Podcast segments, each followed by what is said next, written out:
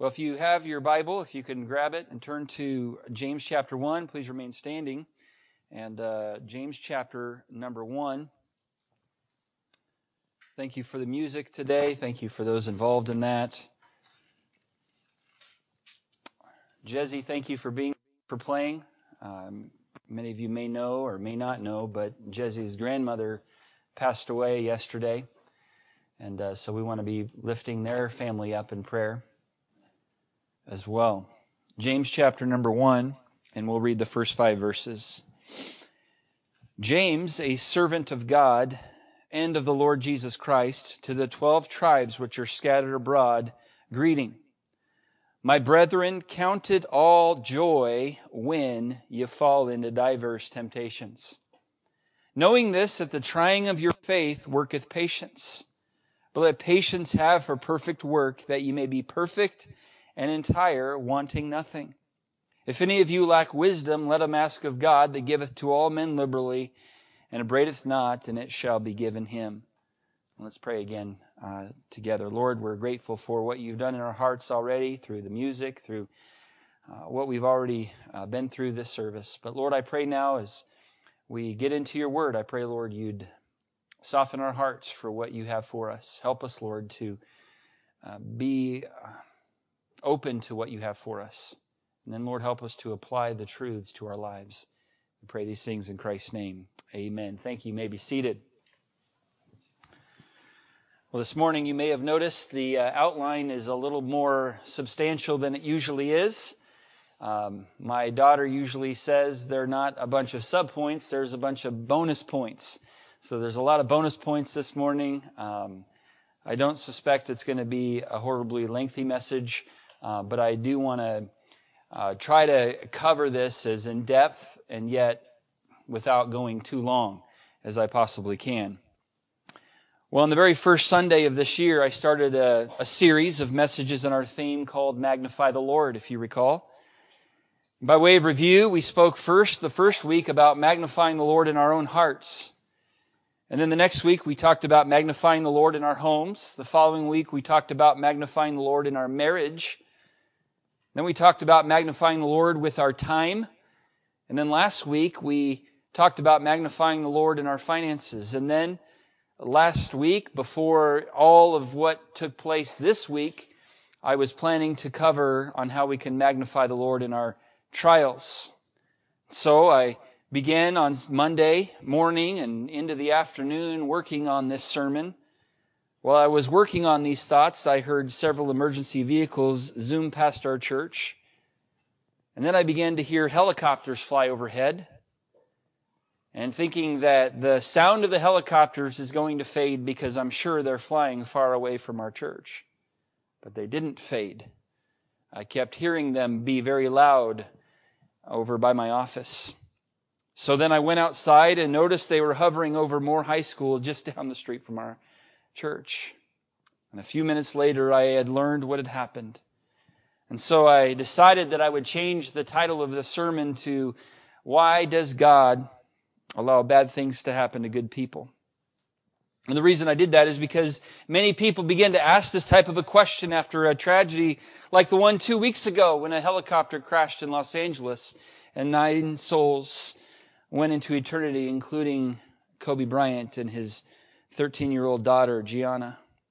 Or like the one that happened last Monday afternoon just down the street, or even the car accident that took place in Newcastle on Tuesday that took the life of a young teenager. Tragedies are a part of life.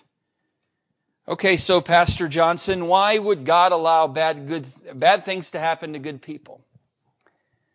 Well, now I'm going to put on my theological hat, my preacher hat and say that the theological and the technical answer to this question is that it is in reality the wrong question to ask in the first place. It's kind of a trick question. Because the correct question should be, why does God allow good things to happen to bad people? I mean, why would a holy and a righteous God bless people who are sinners by birth and by choice? The Bible tells us in Psalm 14 and verse 1, the fool hath said in his heart, there is no God. They are corrupt. They have done abominable works. There is none that doeth good. The Lord looked down from heaven upon the children of men to see if there were any that did understand and seek God. But here's what he found. They are all gone aside. They are all together become filthy. There is none that doeth good. No, not one. There was only one perfect man who ever lived. His name is Jesus Christ. He's the only one that you could really consider good. But boy, did he ever go through a bad time. No one experienced bad like Jesus experienced. You see, he was completely and totally innocent, and yet there he was, beaten with a cat of nine tails. He was tortured, he was mocked, he was humiliated, and nailed to an old rugged cross. And friend, he did it for you, and he did it for me. Bible says it this way, but God commendeth or demonstrated or showed his love toward us in that while we were yet sinners, Christ died for us. So why does God allow bad things to happen to good people? Friend, that really technically only happened once. And it was to Jesus Christ on the cross of Calvary. And when God the Father turned his back on God the Son and the, uh, the, the sky grew dark, and Jesus said, My God, my God, why hast thou forsaken me? That was all done for you and for me. Now, I realize that's not exactly the answer you were looking for this morning, but that is the technical biblical answer to that question. But on a more practical level, I do want to try to attempt this morning to answer the question on why God allows trials into our lives and tragedies and, and trauma like what we've experienced as a, as a town this week. And many of you in your own personal lives as well on top of what happened here in Moore. Why does God allow this? Well, first of all, I want us to notice number one, the promise of trials. Verse number two in our text, James says this, my brethren, count it all joy. And then notice this next word here, when you fall into diverse temptations. Notice he didn't use the word if you fall into diverse temptations. In other words, there's a promise that we're going to go through difficult times. Trials are a part of life, like it or not. You say, well, okay, that's, that's what James had to say. Well, eh, I'm going to kind of trump him and say, okay, let's go what to his half brother Jesus said in John chapter 16 and verse 33. It was Jesus who said, these things have I spoken unto you that in me ye might have peace. Then he said, in the world ye shall have tribulation. But be of good cheer. I have overcome the world.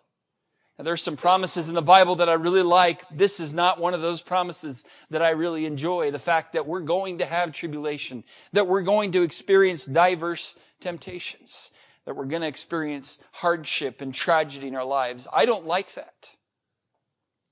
But it's a fact of life. It has been said that you are either you just went through a trial, currently experiencing a trial, or about to go into one. And right now, of course, our entire community is going through a time of trial as we mourn the loss of these two precious teenage girls and the others who are injured as well. The reality of life is that we will experience troubles and trials and that we shouldn't be shocked when we do. It was Peter who said in 1 Peter chapter 4 in verse number 12, Beloved, think it not strange concerning the fiery trial which is to try you, as though some strange thing happened unto you. Peter's saying, don't be shocked when you go through a time of trial and tragedy. Like, don't be going, what? Now, I know all of us were shocked. And uh, I know that we all are experiencing a sense of surprise to what happens in our lives when it comes. But, but Peter's trying to say, hey, look, be on the lookout. Uh, you can almost expect it. I like the story of the doctor talking to one of his patients. The doctor said, I have, uh, I have bad news and unfortunately I have worse news. The patient said, all right, doc, out with it. Let's have it. Doctor said, well, the bad news is that you only have 24 hours left to live. The patient said, That is pretty bad news, but I can't imagine what could be worse than that. The doctor said, Well, I forgot to tell you yesterday. Um, that's pretty bad news. Now, like it or not, trials and tragedy are a fact of life, and the people of Moore, Oklahoma understand this better than most as we have, as we have had quite the tragedies that have come into our town over the course of years. There are small trials that we face in our lives. I think this week, some of the examples of small trials that people experience getting stuck behind two trains here and Moore. Now, I know that it's a common occurrence to get stuck behind one train where it will be stopped, and then it needs to allow another train to go past, and then the other one will go. Well, this week, on Thursday morning, I had the privilege of being stopped behind two stationary trains. Going, what is going on here? Uh, small trials, dealing with a persistent bout with acid reflux. Not the biggest deal in the world, but it's a small trial. What about forgetting to put the trash can out for the trash man this week when you have four children in the house who create a lot of trash? Our whole schedule was messed up because of the snow, and we forgot to put that garbage can out on Wednesday night. And now we have an overflowing trash can that is overflowing into our garage. It's a wonderful blessing. Small trials. Oh, what about our house heater going out on Tuesday night, right before the big snowstorm on Wednesday? Well, that was good timing. What about uh, our oven giving up the ghost on Thursday? I've tried to fix it, fix it a couple times, and it finally gave up the ghost. So we had to go and get a new one. My wife is very happy. She doesn't consider this a trial at all. She thinks this is God's provision in her life, but it's a small trial in my heart. These are some of the things that I've faced, we have faced. Uh, they're just part of life, aren't they? But then there are some serious trials that people face as well a loss of a job, serious marriage problems and trials, wayward children, serious medical issues, losing your home to a tornado, loss of a loved one, complication from a surgery. The Freeman and the Martinez family are going through a time of great loss. They're going through a serious trial. Remember when I was 21 years old when my mom died of breast cancer on New Year's Day in 1998 when she was only 44 years old. I don't want to make this about me, but I'm just trying to say, look, I understand that trials are part of life. Some small ones and some real serious ones that come into our lives. Look, the Bible says in Psalm 34 and verse number 19, David said, Many are the afflictions of the righteous, but the Lord delivereth him out of them all. We're going to experience trials. It's a promise. It's, it's not my favorite promise, but it is a promise, and we need to understand that. James, the author of this book, would understand that trials are a part of life. That's why he wrote about it. But he would know because, see, when he was 94 years old, he was beaten and stoned by the Jews, and then finally he had his brains dashed out with a fuller's club. And here's a picture of the fuller's club. This is the type of persecution James endured and went through. His life was ended because he was going through tremendous affliction. So, James, the author of this book, knew what he was talking about. Of course, he didn't know he was going to go through that yet, but he had seen it happen to others. He had seen the persecution of others, and he had experienced, I'm sure, some to a lesser degree in his own life when he wrote this. So the promise of trials, but but finally, or next here, I want us to look at the purpose of trials.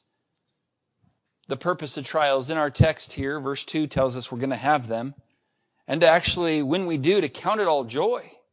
It's not usually our first natural reaction to say, Here's something I want to account for joy. Here's something I want to rejoice in. And yet that's what we're told to do. But verse number three and four tells us uh, part of the purpose of trials in our lives. Knowing this, that the trying of your faith worketh patience. Let patience have her perfect work, that ye may be perfect and entire, wanting nothing. Now, before we get into some of these thoughts here, I just want to say this. Look, trying to determine why God does things is like trying to count to infinity. We're not going to be able to accomplish it. We're not going to be able to do it. This is a very inexhaustive list that I'm going to share with you this, this morning because God is infinite and there's no way for us to say, okay, this is always how God works. No, God is God and we're not. But, and, and while we may not know all of the reasons why God does uh, allow trials into our lives, the Bible actually does though. God is gracious enough to make us privy to some of the purposes for some of these difficult times. And, and there is a purpose for them. 1 Corinthians 4.17, Paul said this, For our light affliction was, which is but for a moment, worketh for us a far more exceeding and eternal weight of glory. So he says, look, there is a purpose behind this.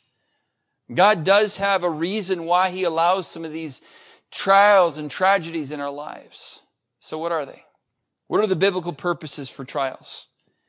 Again, we don't have time to get into all of them today, but here are six of the biggest reasons why God allows trials, or at least that He makes us aware of in His Word. First of all, to grow our faith. To grow our faith. And we read the verses three and four in our text today that he, wants us to be perfect and entire. Now, the word perfect doesn't mean that I never make an error, that I never sin. No, it's that, that, that's in, the word perfect here means mature. It means growing and, and maturing in my life, in my Christian life. And so God allows some of these things in our lives to grow us, to help us to become stronger. I mean, as they say, no pain, no gain. Well, when it comes to growing in our spiritual life, sometimes that's the case as well. God takes us through a time of pain so that we'll grow and learn things about God and, and about the Christian life that we wouldn't have learned if we didn't go through that time of pain and struggle. I think about the life of David. Uh, he's most famous for probably defeating Goliath. But you know, before he ever faced Goliath, what did he face? He faced a bear and he faced a lion as he was there as a young shepherd boy caring for his flock. And this bear and this lion comes in and, and God in his power helps David defeat the bear, the bear and the lion. And then now when he, later on in his life, when he faces Goliath, he has all the confidence in the world in God because of what God brought him through in those other times of trial. So when God allows something in our lives, it may be because he wants to prepare us and to make us strong enough to handle what's coming on the horizon that we don't know is coming. And so sometimes it's these growing pains that we have to experience. Uh, our son Mark is growing physically and, and he, he's like sleeping a lot more and he's, uh, he he's mentioned his legs hurt. And uh, we remember this with, with Seth a little bit and, and Luke that th- growing pains is what he's going through. And you know, when we get a, go through a tra- time of tragedy and trial, oftentimes that's God saying, Hey, I want to grow your faith so that you'll be stronger to face what's coming up in your life. Not to discourage you, not to discourage me about, oh, great, this is a tough trial right now. I wonder what's next. But it's going to help us to grow our faith. Also, another reason why God allows trials in our lives is to humble us. I'd like to invite you to turn to 2 Corinthians chapter 12. 2 Corinthians chapter number 12. Sometimes God allows trials in our lives to humble us, to keep us on our knees, to help us to remember that we need God, that we can't just do it on our own, that we need Him and need to depend upon Him. 2 Corinthians chapter 12, verse number 7. Paul experienced this, the great prayer warrior, the Mr. Man of Faith. He experienced a trial that never got removed. And the reason for it was so that God would keep him humble. Verse number seven, And he said this, and lest I should be exalted above measure, through the abundance of the revelations, there was given to me a thorn in the flesh, the messenger of Satan to buffet me. And then here again, he repeats it, lest I should be exalted above, measure. So in other words, God, he recognized that the Lord allowed this trial into his life, and we're not privy to what that was exactly. Some people think it may have been an eye disorder. Some people may have been, think it's just persecution that he was dealing with. Whatever it was, verse number eight, he said, For this thing I besought the Lord thrice that it might depart from me. You know, Paul gets all of his prayers answered. Well, he got his prayer answered in this one, and it was a no. it was a, sorry, buddy, you need this in your life to keep you humble so that you do not get exalted above measure. Verse 3, verse 9, he says, My grace is sufficient for thee. My strength is made perfect in weakness. And then Paul's comment here is then, hey, well, then in that case, I'm going to gladly, therefore, glory in my infirmities that the power of Christ may rest upon me. Therefore, I take pleasure in infirmities, in reproaches, in necessities, in persecutions, in distresses for Christ's sake. For when I am weak, then I am strong. So he recognized, look, this is a good thing for me. This trial that I'm going through is keeping me humble, and that's a healthy thing for me. I don't like it, but I understand that there is a healthiness about it. I think about Nebuchadnezzar. Most of us know his story and how he got lifted up in so much pride that God had to bring tremendous trials into his life to humble him. And it worked. Daniel records his story, and I would encourage you to uh, read that. Why else does God allow trials into our lives? Well, also to discipline us and to draw us back to God. Sometimes God will use a trial to get us back on course. Now, I'm going to share a somewhat embarrassing story with you. I, if you can just keep it between me and you, that'd be a blessing. Not share it everywhere. Of course, this is recording, I think, on Facebook Live. So for those watching online, please don't share it with anybody else. But when I was a young boy, uh, my parents did what parents should do, and they disciplined me. They spanked me because I needed it. And the typical pattern of life was my brother and I would begin playing. He would make me mad. I would hit him. I would get in trouble. My dad would come home from work and use one of these bad boys uh, on my backside to let me know that he loved me biblically. Well, one day, my mom and I, we were at a garage sale and we were looking through clothes and my mom was looking for clothes for me and she came across a pair of shorts that she thought would look good on me. So she bought them. But these weren't any just normal everyday shorts. These were leather shorts. I know. Everybody just had the most awkward visual picture in their mind right now. I didn't want to wear these because I knew that these were not fashionable. But one day, I did put them on and I was feeling them and I was like, you know what? These are thicker than most shorts. And so they kind of became my discipline shorts. When my dad said, you go to your room, son, and I'm going to be right there. I went and grabbed those leather shorts and put those babies on. And my dad, the first time, this was awesome. My dad, my dad went and, and, and whacked me a good one. And I'm sitting there bracing like I normally did. And it hit and I was like, hey, that didn't hurt, but I better cry and pretend like it did or he's going to get me again. Ah, is he going away yet? Well, finally he figured it out and said, okay, we're not doing those shorts anymore. And uh, I have since given up leather shorts, just so you know. Um, but you know, the Bible says this, My son, despise not thou the chastening of the Lord, nor faint when thou art rebuked of him. For whom the Lord loveth, he chasteneth, and scourgeth every one, every son whom he receiveth. Look, these trials are not God trying to zap you because you messed up and he hates you.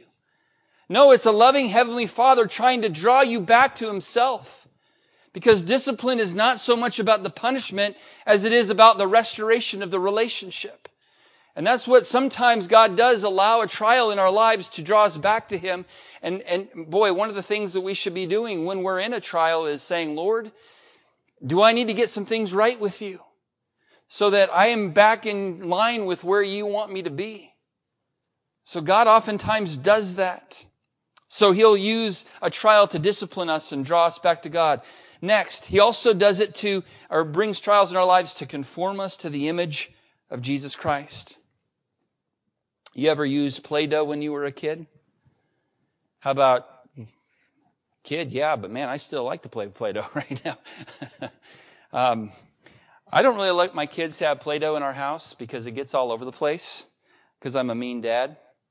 Um, but Play-Doh is great to play with. Now, when you're playing with Play-Doh, you're trying to make something, you, you, you do something with it, right? You're, you're, you're forming it, you're pushing it together, you're pulling it, maybe even pulling part of that. I don't need that over here. And so I, I just need this clump here. Oh, maybe I'm going to add some of this over here to make something special. Now, of course, I'm not a good Play-Doh artist, obviously. Um, but when you're trying to make something with Play-Doh, there's pulling, there's pushing, removing, adding, twisting, pinching.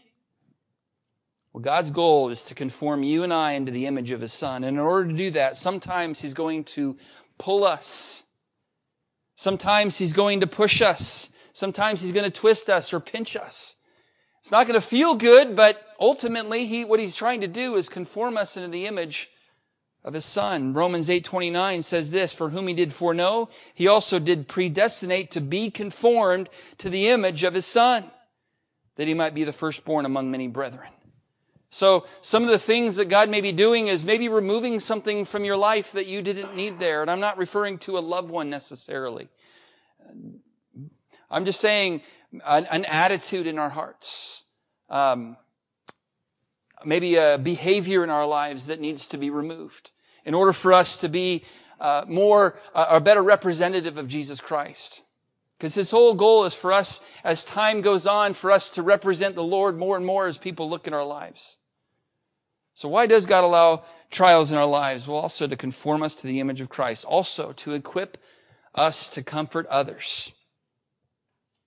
To equip us to comfort others. Second Corinthians 1 and verse number 3 says, Blessed be God, even the Father of our Lord Jesus Christ, the Father of mercies and the God of all comfort, who comforteth us in all our tribulation, that we may be able to comfort them which are in any trouble by the comfort wherewith we ourselves are comforted of God. God many times allows us to go through a trial so that God could use us down the road of life to help someone else who goes through a similar type of trial. I mentioned that my mother passed away when I was only 21 years old. Well, God has used that trial many times in my life to be an encouragement and a blessing and a source of comfort to those who go through something very similar in their lives. God's going to use your, your life and the things that you've experienced to help others as well. And that is a tremendous blessing to understand. And then number six here, why does God allow trials? Well, many times we don't know why. Isaiah 55 verses 8 and 9, my thoughts are not your thoughts. Neither are your ways my ways, saith the Lord, for as the heavens are higher than the earth, so are my ways higher than your ways, and my thoughts than your thoughts. God doesn't always tell us why He allows trials in our lives. He usually doesn't tell us when we're going through them. Many times it's after we've experienced them, then we'll look back and say, okay, well, maybe that's why God allowed this. And may I kindly say this with all, with all the kindness and the love that I can muster this morning. God does not owe you or me a reason for the trials that he, go, he puts us through. He really doesn't. He doesn't answer to you. He doesn't answer to me. It's quite the other way around. So when we go through a trial and we say, God, you better tell me why I'm going through this, God doesn't have to make it known. Psalm 115 verse 3 says, But God, but our God is in the heavens. He hath done whatsoever he hath pleased. But question comes up. What about wars? What about abortion? What about sex traffickers? What about child molesters? What about murders? Well, the answer is hard to give in a sermon like this, but God has graciously allowed each of us a, a free will and a choice. Most have taken that choice to reject God and His law. On top of that, we also live in a sin cursed world because of Adam and Eve and the decision they made in the garden. And now our, our world is cursed and sin does abound. We also live in a world where there is an enemy. Bible says that we wrestle not against flesh and blood, but against principalities, against powers, against the rulers of the darkness of this world, against spiritual wickedness in high places. There is someone who is after us and will use anything and everything to get us aside and destroy us. One day, as we talked about in our Sunday school class this morning, God's going to make all things right. And He's going to pour out His wrath upon humankind. And all those who did all these wrongs are going to stand before the judgment seat of Christ, or the great white throne judgment and be judged according to their works. And they're going to be sentenced to a lake of fire for all of eternity. One day God's going to make it all right. So that's kind of a quick answer to those very hard questions. I want us to notice thirdly here the potential of trials. What could happen to us when we're going through these trials? What, what are some of the potentials? Verse 4 tells us in our text back in James chapter number 1. One of the potentials he mentions here, verse number 4, that you may be perfect and entire, wanting nothing. But let's get into these here, these couple potentials. First of all, we can become bitter. We can become bitter. We can get angry at God ultimately. Oh, maybe it's a parent that didn't treat us right, or maybe it's a boss that uh, didn't treat us right at work, or maybe it's a pastor that that hurt you uh, years ago, or maybe it's a friend that betrayed you. Uh, whatever, your bitterness might be directed towards them, but ultimately, my friend, let me encourage you with the thought that bitterness is always directed towards God. Think about a man in the Bible named Saul who died a very bitter man. He had great blessing. He was the king of Israel, the first king of Israel. He was head and shoulders above all. But when David came on the scene, he became very jealous and, and, uh, and because also of Saul's own doing, he lost his king, his kingship. And David was going to become the next king, and, and Saul wanted to try to take matters in his own hand, and he became enraged and jealous and went after David to the point where it was over. And uh, he died a very bitter man. I think of another lady in the Bible named Naomi. Naomi and her husband and boys were going through a great time of famine. And uh, her husband, Naomi's husband, decided to move the family down to Moab because, well, maybe we'll find fa- financial success down in Moab, which was an ungodly place to move his family. Well, he did move his family there, and sons ended up getting married to Moabite women, and and then it wasn't long before that Naomi's husband died, and also both of her boys died. And this is the whole story of Ruth coming into play. Ruth was one of those daughters in laws that ended up, you guys know the story, but Naomi was, became so bitter about what had happened in her life. These trials, these tragedies that had happened, that she actually changed her name to Mara, which means bitter. She was so bitter that she changed her name to be bitter. I've been told that a rattlesnake, if cornered, will sometimes become so angry that it will bite itself. And that's exactly what the harboring of hate and resentment against others is. It's a biting of oneself. We think that we're harming others in holding these spites and hates, but the deeper harm is to ourself. The Bible warns us to be careful lest any root of bitterness springing up trouble you and thereby many be defiled. Look, bitterness is going to trouble you, not the person you mean the bitterness for. And it says many are defiled because of it. Many Christians who were once on fire for God, involved in ministry, sold out for Jesus Christ, are now out of church because they got bitter at God for a trial in their life. Please don't be that person. Please don't get bitter. We can become bitter, but we can also become better. Genesis chapter number 50 uh, records the, the life of Joseph and the end of it. For sake of time, I won't have you turn there, but look, if anyone, any one person could have become bitter about what happened to him in the Bible, it would have been Joseph. He experienced mistreatment like few others in all of the Word of God. It all started during his teen years when he was hated by his brothers. He was hated so much that they faked his death, sold him into slavery, and lied to their father about what had happened. And while he was a slave in Potiphar's house, Potiphar's wife made advances towards Joseph and became very aggressive and put him in a place of tremendous temptation. But Joseph didn't yield to that temptation. Instead, he left his coat when he, when she caught him and left her and kept his integrity and purity. This wicked woman then completely lied to her husband and reversed the story. Well, Potiphar threw Joseph into prison for a crime he didn't commit. If that wasn't enough, while in prison, he was forgotten after interpreting dreams for the butler and the baker. So while, so Joseph was hated, he was sold, he was lied about, he was punished unjustly, he was forgotten, and yet, in all of that, he didn't get bitter. Oh, he got better. He chose to forgive and trust the sovereignty of Almighty God. Okay, that was a Bible example. What about a more recent illustration? Little over 200 years ago, it was 1818 in France. There was a nine year old boy named Louis.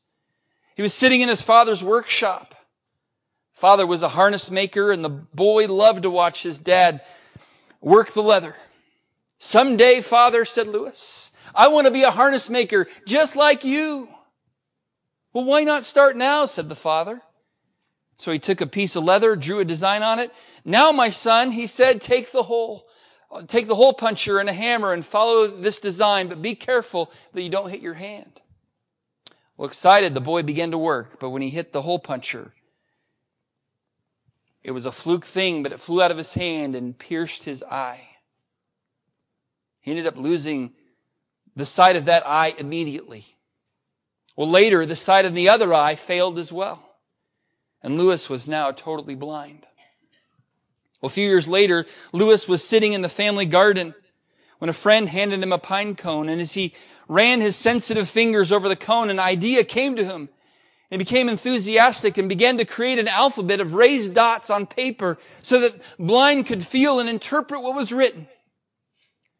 This man, whose name was Louis Braille, opened up a whole new world for the blind, all because of an accident. Instead of becoming bitter, he became better and helped countless people be able to read who could not see. He became better through the trial. Well, what about something a little more recent?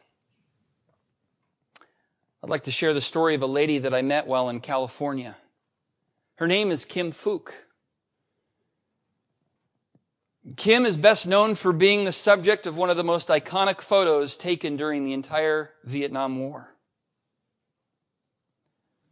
How many have seen this picture before? A lot of you have. Some of you have not. This is a very famous photo, and I have covered up some of the nudity there because if that black line isn't there, there's no clothes on Kim. You see, her village was bombed by a South Vietnamese napalm attack, which burned the clothes right off of Kim. Here's a short video clip of the bombing.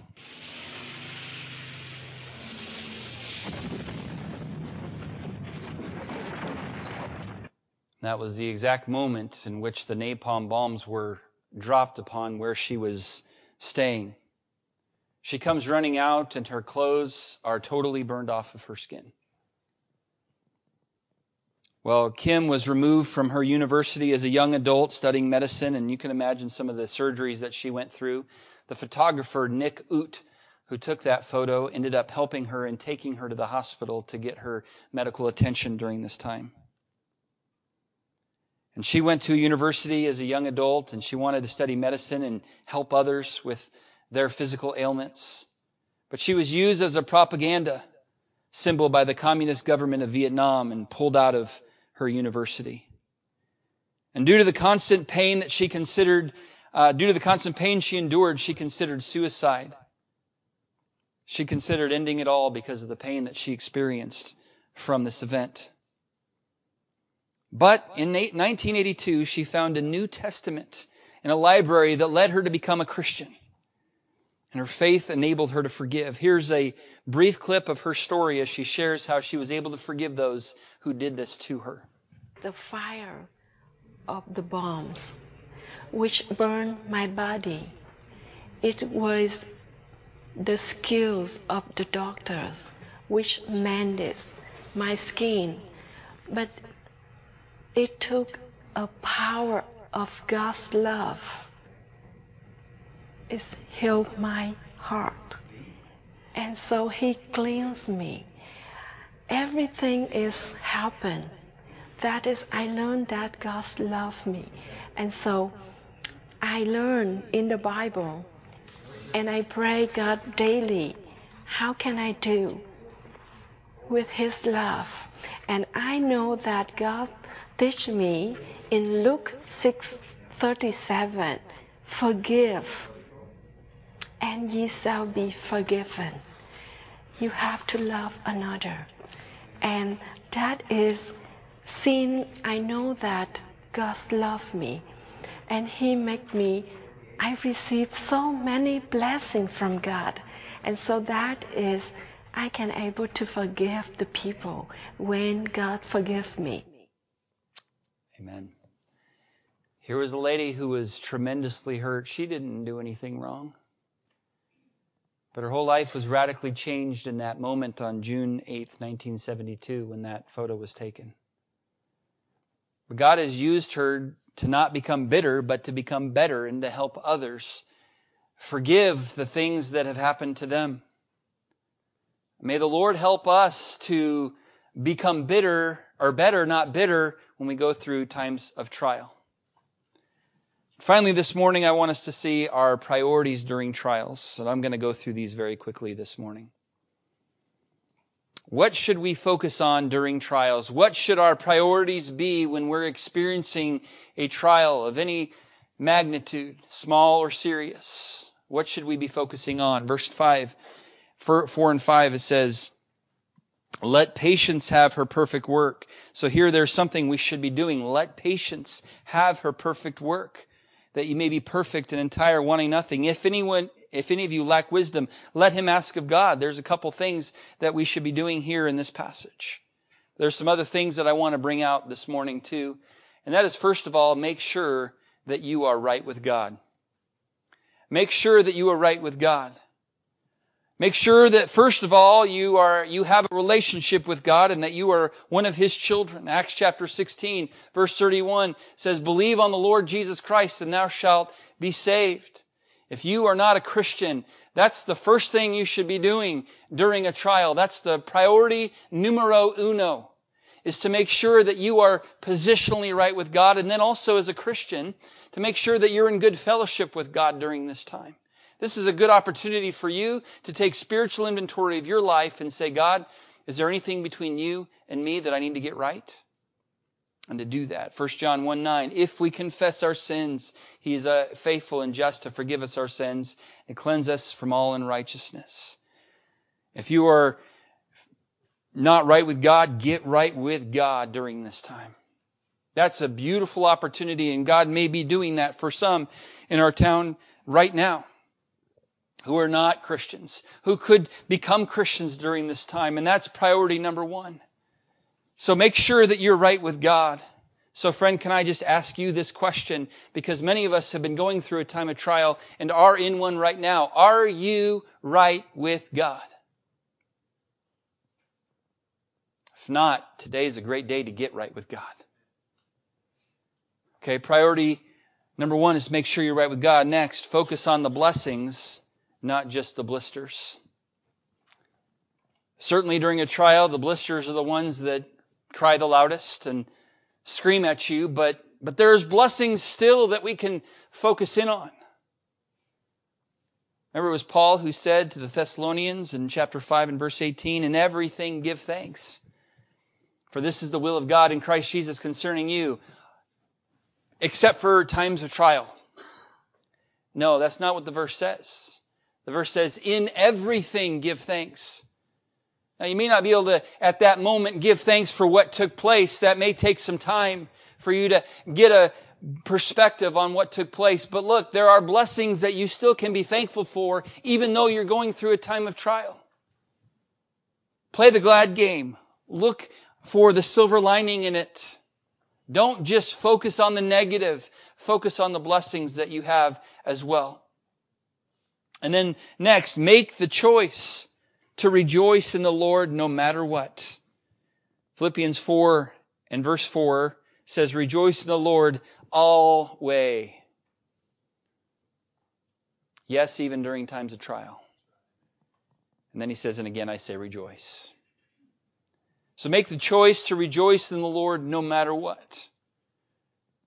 Your heater breaks when there's the biggest snowstorm in nine years. Rejoice in the Lord. When your wife gets the oven of her dreams and you're bankrupt forever, rejoice in the Lord. Okay, I'm teasing. Kind of. But when tragedy comes into our life, which what's happened in many of our, well, in our community this week, we can still rejoice in the Lord. Because look, God hasn't changed. He's still worthy of our rejoicing in Him. Make the choice to rejoice Lord no matter what. Next, forgive those who wronged you. Easier said than done, I understand.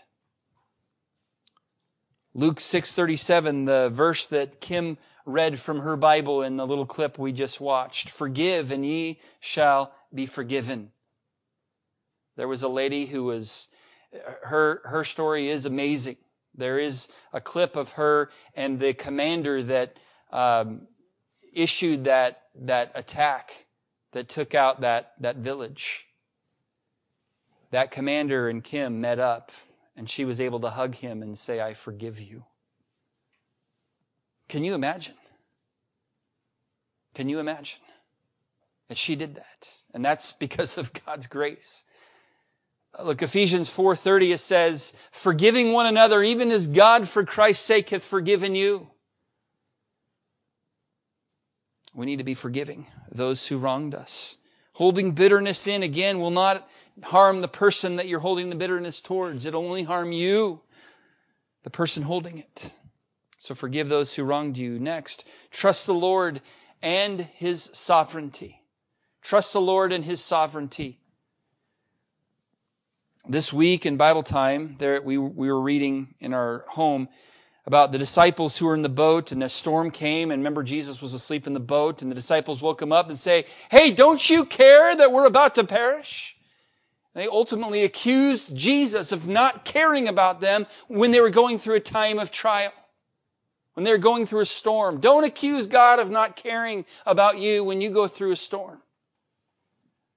Trust the Lord in His sovereignty. Of course, Romans 28 comes to mind we know that all things work together for good to them that love God. God is able to take all the things like what we've gone through this week and bring good about. It's amazing that God can do that. Next, run to God's Word. During a time of trial, running away from God's Word is one of the worst things you can do running to God's word, running to the source of the, the words of life. This is what we need. Words of wisdom. This is what we need during a time of trial. Remember when my mom died, I mentioned that. I was reading through the book of Psalms and many of those Psalms spoke to my heart like they, I, that was the first time I'd ever seen them because I was going through it, uh, going through those passages while I was in a trial. Psalm 119, verse 71, it is good for me that I have been afflicted, that I might learn thy statutes. When we're going through a time of trial, you will be sensitive to the word of God like you aren't when you're in a time of blessing. So run to God's word. And then last year, keep doing right. Keep doing right. Don't quit doing what you know is right according to the word of God. 2 Timothy 3:14 Continue thou in the things which thou hast learned and been assured of, knowing of whom thou hast learned them. Keep doing right, keep being faithful to church, keep reading your Bible, keep spending time in prayer, keep doing right, stay away from the wrong influences and be around the right influences. Keep doing right. Now of the six things or of the seven things I guess we've talked about this morning, the very most important is the thought about making sure that you're right with God. We've been reminded several times recently that our life is a vapor that appeareth for a little time and then vanisheth away. There's only one way to be ready for that day, and that's by placing your faith and trust in Jesus Christ and believing that He lived a perfect and sinless life, that He died on the cross for your sins, that He was buried, and three days later He rose from the dead, and that He is the only way of salvation. Thankful for the testimony of Rachel Freeman, who became a Christian. Rachel and her mom, Jody, were here on Easter Sunday, Cornerstone Baptist Church. Rachel Freeman had placed her faith in Christ alone for her salvation. She didn't prepare and plan to be in heaven on Monday afternoon. She was running with the others, preparing for a track meet. But in an instant, her vapor disappeared and it vanished away. Are you ready for your vanishing day? Oh, again, I hope it's not for a long, long time, but none of us, as we've learned recently from the helicopter crash that took place in Los Angeles two weeks ago today, and from the events of last Monday, none of us know when that day is for us. Are you ready? And if not, please get ready. You're not really ready to live until you're ready to die. Are you ready to die? Let's pray together this morning. Lord, we thank you for this opportunity to discuss a very difficult topic. Reason why you allow things into our lives that are less than pleasant. Lord, I know that I didn't cover everything that could have been covered today, and I know that I didn't go as in depth in each of these as I wish I could have, but Lord, I pray that there would be at least some understanding of the fact that you do have a plan, a purpose for what happens in our lives, good and bad. And Lord, help us to have the right priorities in our lives when we are facing times of trial. Lord, especially today, I do want to pray for those who maybe aren't sure about their they're standing with you, who don't know that they have a relationship with you. Oh, I pray today you would draw them to yourself. May they come to Christ and be saved and trust you alone for their salvation. Help them not to put it off and delay. We've seen recently that that's a, that's a bad idea. But Lord, I pray that they would urgently and make this decision today. And then, Lord, for those of us who are believers. Help us, Lord, to apply this message to our lives today, during this season of our lives. But then, Lord, we may get out of this trial, but then later down the road, we're going to face another one. Help us to apply these truths then as well.